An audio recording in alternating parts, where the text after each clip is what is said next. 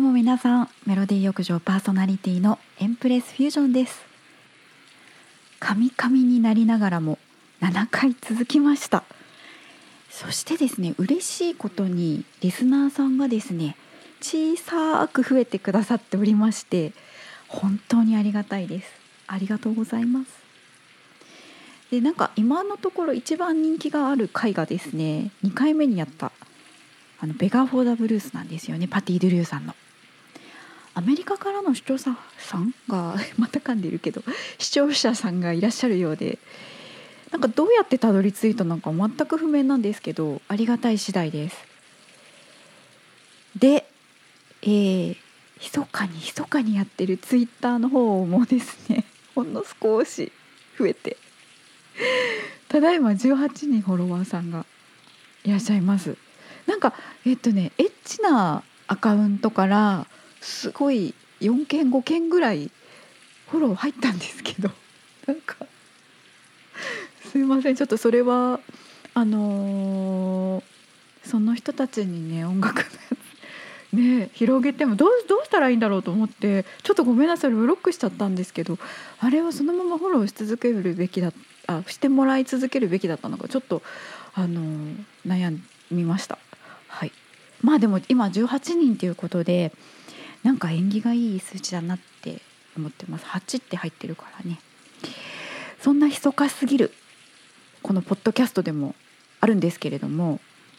まあ、自分の心を落ち着けるためにやってるようなものなのでというと 多いですよね。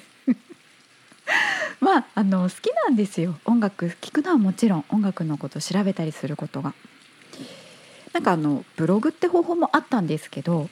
結局私思考が飛んじゃったりするので書き言葉よりも話してる方が緩くできるかなと思ってこのポッドキャストを始めた次第です。えー、神々なんですけど好きな音楽のこと話せてこの世界のどこかでわずかながら聞いてくださる方もいるっていう本当に幸せな状況ですありがとうございますてな感じで本日メロディー浴場あなたの背中を流す一曲7回目の本日はロレツ・アレキサンドリアのネイチャーボーイです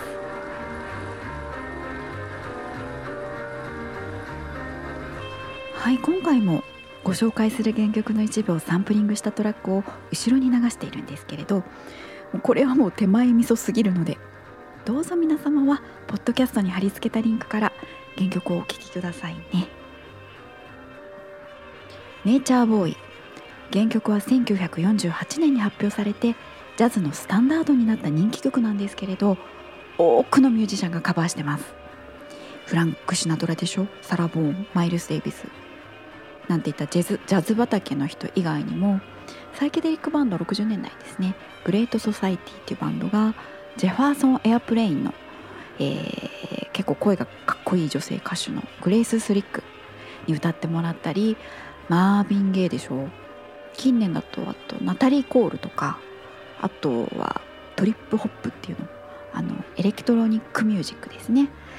そこからマッシブアタックがデビッド・ボウイのボーカルでカバーしたりもう本当に直近だとレディー・ガガがトニー・ベネット親分とこの曲でデュエットしてたり。もう実にいろんなミュージシャンがこの「ネイチャーボーイ」やってます。もうスタンダードソングなのでえー、カバーしてる人たちはもう数えきれないですね。で今日は何で1960年のロレツ・アレキサンドリア版なの？っていうことなんですけれども理由は単純です。私がこのバージョンが好きだからです。あの大人の色気みたいなのが満載で非常に落ち着いているんですよね彼女のバージョンは。まあ大人の色気って何なんでしょうね。私もいい加減大人なんですけどいつになったら私が想像するそういった世界にたどり着けるのか。本当未知の世界です。12歳から考えてることは変わらないので私にとって大人の色気というものは永遠にたどり着けないもう幻想なんですけど。でですね話それましたけどこの素敵なロレツ・アレキサンドリアさんはですね歌い方とか声に私は特徴があるなと思っていてあの感情を表現しすぎない。心地よい声っていうのを届けることにどちらかというと意識を集中しているように聞こえる。ある意味ドライな感じがする歌手なんですよね。これはあくまでも私の感想です。だからこそ素材が引き立つというかあの歌声がもうさらっと落ち着いていてなんかねすごくおしゃれなんですよね。最近だと結構何て言うかな感情込め込めの喉を一瞬締めるような泣きのボーカルテックってあるじゃないですか。ちょっとなんかよがってるみたいな。あれ最近のソウルミュージック界隈とかあと歌謡曲でもよく耳にするようになってる気がしてるんですけれどあれは私なんかちょっと作為を感じちゃって冷めるっていうか余計なお世話なんですけどね。まあ重い感情はですね逆にさらっと歌い上げてほしい。でその声の裏側に隠された切なさ。それを感じたいなんて思っちゃう私はひねくれ者なのでそのさじ加減というのがロレツ・アレキサンドリアは私にとってちょうどいいんですよね。感情の引き算が上手って言いますか。まあジャズ歌手もいろんなタイプの歌手いますけどその中でも彼女のスタイルっていうのはかなり私の好みのタイプです。なんですが彼女ですね。日本ではウィキペディアが存在していないほど名が知られてません。もうワクワクしますね。こういう歌手ほどご紹介したいという使命で始めたポッドキャストなので本日はちょっと気合が入ってます。2004年にアメリカで出版された「The Rough Guide to Jazz」という書籍によると彼女はこのように評されております。20世紀で最も才能がありしかし過小評価されているジャズ歌手の一人。うん過小評価腕が鳴りますね。ロレツさん本当に粋な歌手でとにかく声からも歌い方からもなんか全体から背筋が伸びたすっとした気持ちよさ。そんでおしゃれ感が漂っている人なので今日はそんな彼女の魅力とともにちょっと不思議な曲「ネイチャーボーイ」の秘密を語っていきたいと思います。1929年にイリノイ州シカゴで生まれたロレツさん。彼女は少女時代から教会の聖歌隊でゴスペル音楽を歌い始めたそうです。その流れでそのうちゴスペルのアカペラグループと一緒にアメリカ中西部を旅するようになるんですね。アメリカ中西部つまりアメリカ地図を見た時に真ん中寄りの右上の方ですね。ロレツさんの故郷のシカゴがあるイリノイ州とかオハイオインディアナノースダコタサウスダコタネブラスカアイオワミネソタカンザスとかあそこら辺ですね。広いので結構長期にわたって巡業してたんじゃないかなって想像します。そういった土地を旅して歌っていたんですがその体験で徐々に力をつけまして故郷のシカゴに戻ってくるとですね地元のクラブで定期的に歌うようになるんですね。そのうちに地元の人たちに愛される歌手となったロレツさん。1957年20代後半の頃に初めてキングレコードとアルゴレコードという2つのレーベルでレコーディングをしたそうです。キングレコードって日本にもありますよね。だけど日本のキングレコードとは全く異なります。えー、日本の方は戦前の1931年に発足して当初は軍歌とか出してたようですね。で今ではもうご存知の通り演歌からアイドルアニメ音楽まで幅広く手掛ける大手レベルになってますけれどアメリカの方のキングレコードはですね戦中の1943年にオハイオ州シンシナティで最初はカントリーミュージック専用特にヒルビリーミュージックレーベルとして設立されたそうです。このレーベルはですねそのうちジャズとかリズムブルースを手掛けるようになるんですけどなんとジェームズ・ブラウンのキャリアをスタートさせたフェデラルレコード。このレコード会社をレーベルの傘下に含んでいたとのことです。そんな素敵な、えー、レコード会社だったんですけれど1975年以降は買収されたり売却されたりを繰り返して現在はですね当時リリースされたアナログのカタログをマニア向けに作ったりしてますね。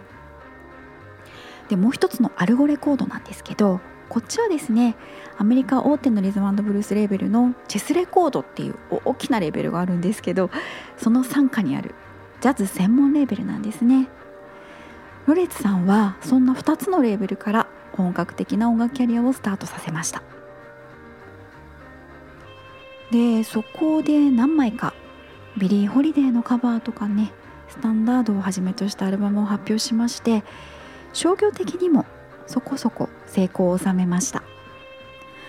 本日ご紹介する「ネイチャーボーイ」はその時期のアルバムの一つで1960年にアルゴレコードからリリースされた「ディープルーツ」というアルバムからのご紹介になります。アルバム1曲目となるこの「ネイチャーボーイ」まずはポッドキャストの説明文にリンクを貼っているのでぜひそちらから音楽の方をお聴きいただきたいんですがなんかメロディーが神秘的なんですよね。歌詞も不思議な物語になってます。こんな感じです。ある少年がおりました。とても不思議な魅力を持った少年でした。彼は遥か遠い土地や遠い海の向こうをさまよったといいます。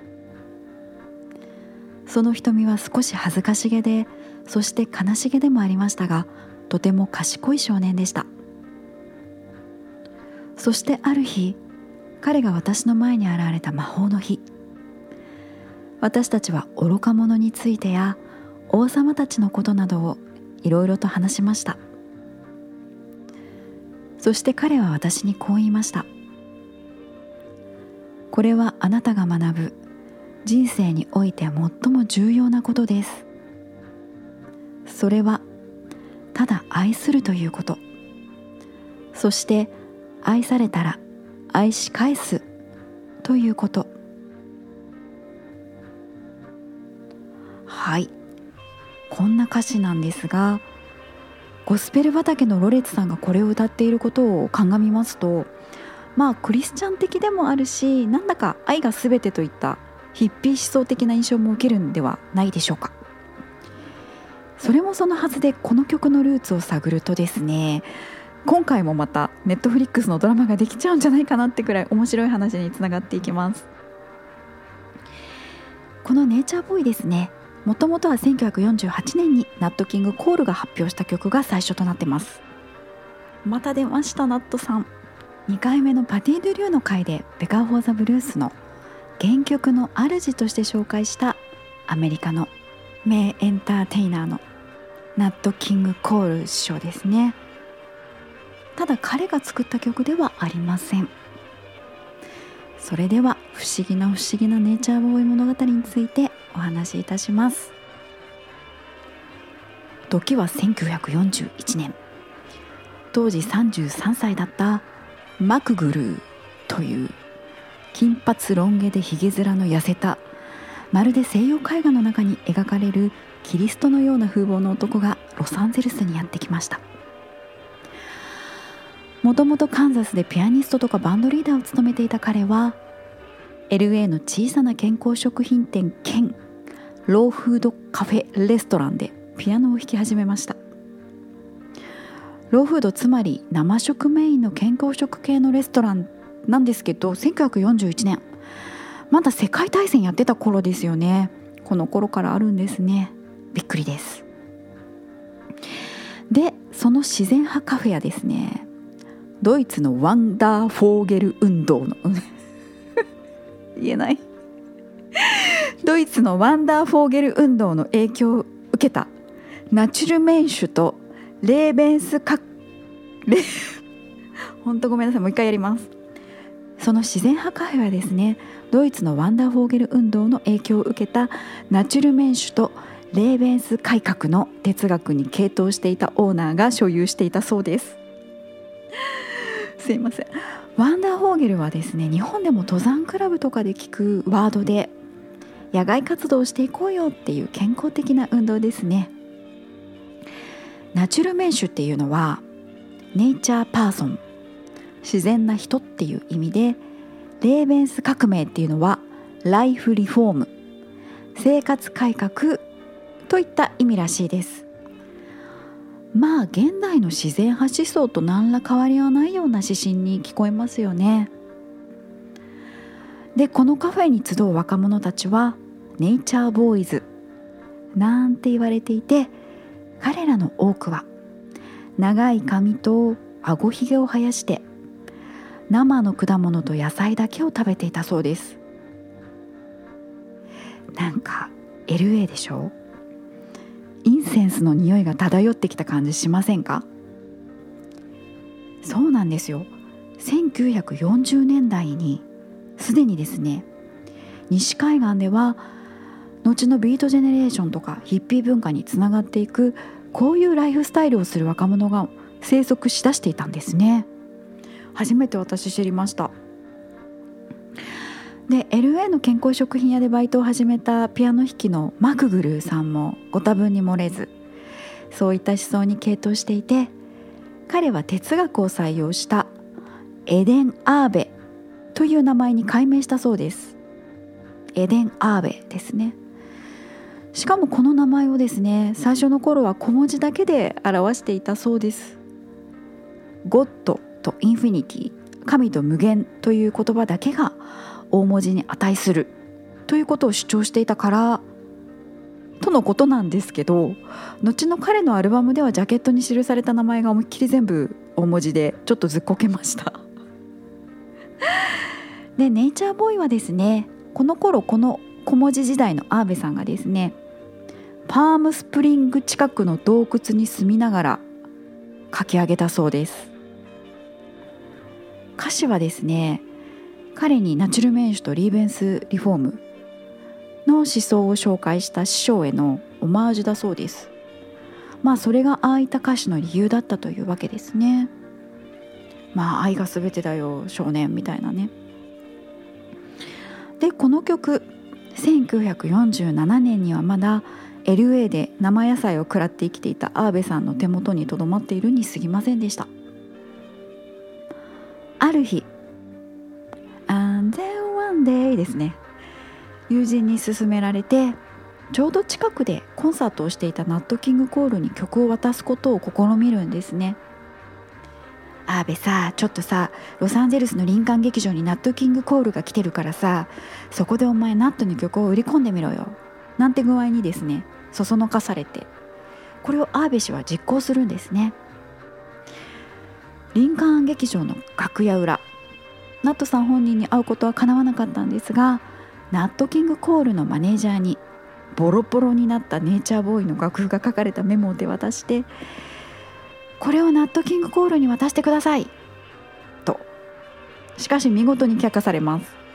そりゃそうですよね。長髪の痩せギスの得体の知れない男がボロボロの紙切れを渡してきたらマネージャーとしてはちょっと引いちゃいますよね。ですがアーベは引き下がらずにコールの付き人に楽譜を渡すことに成功します。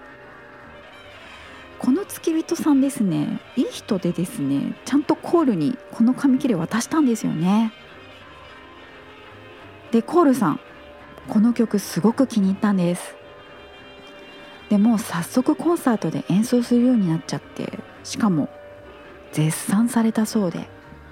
コンサートでそれを聞いたアービング・バーリンっていう作曲家この人はなんとあのホワイトクリスマスを作曲した人なんですが彼からこの曲の権利を自分に売ってくれと申し出があったくらい評判が良かったみたいですね。でコールさんですねこんないい曲は人にあげないで自分でリリースしたいと思ったんですが作者に断りなく勝手に録音するわけにもいかないので例のヒッピー男を探すんですけどアーベ氏はですねなんとボロボロの楽譜のメモを渡す際に連絡先を渡していなかったらしいんです一緒に。ちょっと抜けてますよね。で捜索は難航します。難航していたんですがついに発見されたその時アーベ氏の住んでいた場所それはじゃーんえハリウッドってハリウッドという大きなサイン看板が立ってますよね。アーベさんはその最初の L の真下に野宿していたそうです。ハリウッドの最初の HOL の L の下ですね。なんかもうこのストーリーですね。私の中ではちょっと前のアメリカ映画の「アンダー・ザ・シルバー・レイク」っていうハリウッドの陰謀論をテーマにしたなんかすごい変な映画があるんですけどその世界観が頭に浮かびました。でこのハリウッドの看板の下に住んでた阿部さんはこの頃野菜果物ナッツを食べながら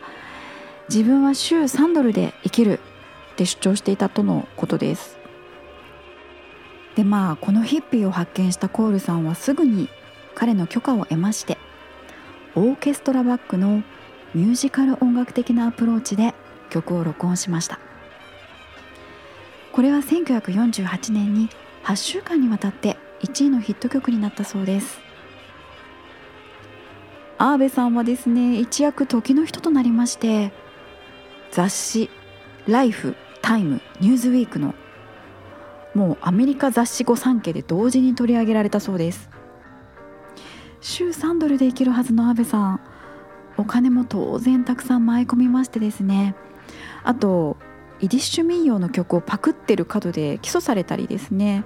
吸ったもんだもあったそうです。まあライフスタイルが当時ではエキセントリックに見えるものだったでしょうしそういった色物的な見方もねされていたエデン・アーベさん。なんですけど実際若い頃からピアノを弾いてきてもともと才能のある方だったと思うんですよね。ネイチャーボーイのメロディーもすごく耳に残りますしね。でそう思った理由のもう一つがですね彼1959年に自身のアルバムをリリースしているんですね。ネイチャーボーイがヒットしてから約10年後ですね。それがですねインスト中心あのインストゥルメンタル歌のない曲ですね。インスト中心の今でいうラウンジミュージックみたいな耳障りのいい音楽なんですがメロディーもいいですしそこで彼はボンゴとかフルートとかも演奏しているんですけどそういった楽器の入れ方とかがですねなんかセンスが良くて非常に美しいんですよね。あの過度なヒッピー思想で作曲っていうとチャールズ・マンソンなんかを想像しちゃう人もいるかと思うんですけどあのカルト指導者でシャロン・テイト殺害事件の首謀者の彼ですね、まあ、マンソンも自身の曲を録音してますからエデン・アーベ氏のアルバムの方はですねちょっと録音してみたっていう感じがまるでなくてクロートっぽいです。しっかりと音楽というものを人の環境に届けるっていうことを意識して作られているっていうのかな。あの普通に聴きやすい。鳥が一緒に歌い出しそうな心地よさもあるし実験的な要素も両立しているようなね。なんか勝手な想像ですけど現代にいたらサム・ゲンデルとかあそこら辺のダスコアチクジャズとかにも行ってそうな人となりだなって勝手に思っちゃいましたね。まあ全然音楽スタイルは違うんですけどね。興味がある方は AHBEZ アーベで検索するとこのエデン・アーベ氏出てくると思いますし一応ポッドキャストの紹介文にも彼のアルバムへのリンク貼り付けておきますね。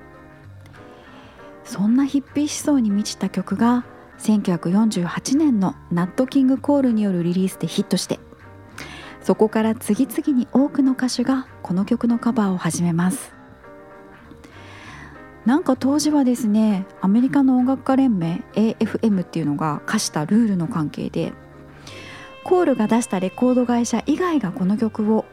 元の弦楽器を使用してカバー録音することが禁止されていてアカペラしか録音させてもらえなかった。とのことなんですね。ひどい話ですがその関係なのかどうかアカペラで歌われてるバージョンというのがとっても多くてシナトラとかサラ・ボーンのバージョンもそうですしコール版のミュージカル音楽的なオーケストラによるバッキングを踏襲する形で代わりにそれらをコーラス合唱で再現してギターなしで作ってるバージョンもあります。そんな中1955年にマイルス・デイビスがそれまでの優等生的なカバー群から一転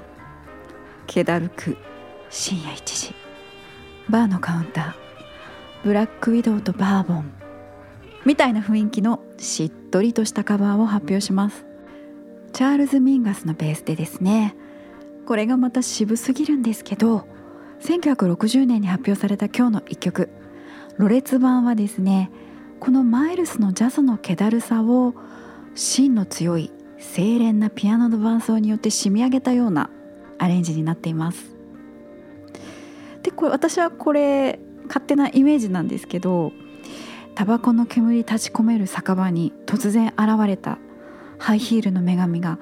泥酔しているマイルスの首根っこを掴んで感情のない声で「帰るわよ」って冷静に出口に歩いていくようなそんなアレンジというかもうロレツのすがすがしい声はそんな妄想をかきたてちゃいますね。ネイチャーボーイカザーレドこの彼女のバージョンが私は一番好きです。で彼女はですね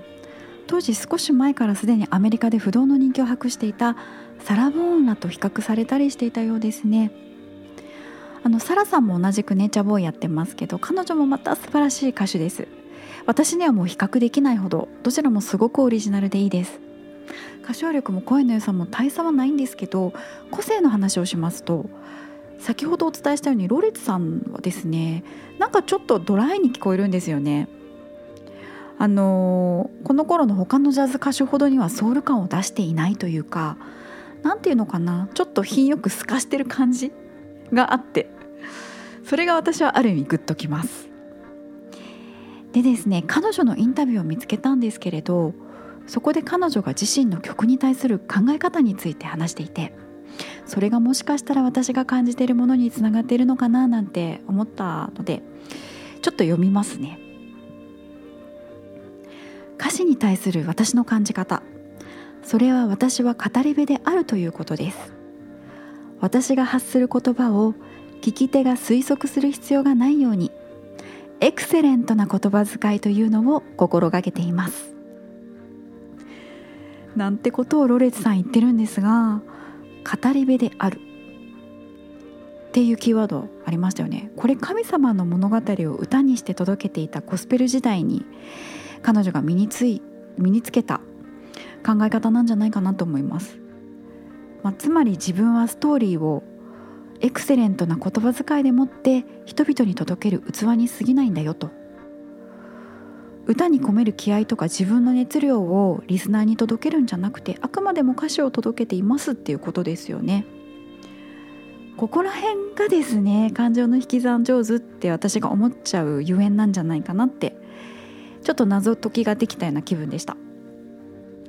あの熱とかパワーもうまさにソウルっていうのかな？それをガンガン発信してくる例えばアレサ・フランクリンさんみたいなスタイルも当然かっこいいし私は大好きですしいろんな表現方法があるのでどっちがいいとか悪いとかいうことじゃなくてですねロレツさんの場合はそれが彼女の魅力につながっているんですね。で大変悲しいことにですねロレツさんが動いている映像が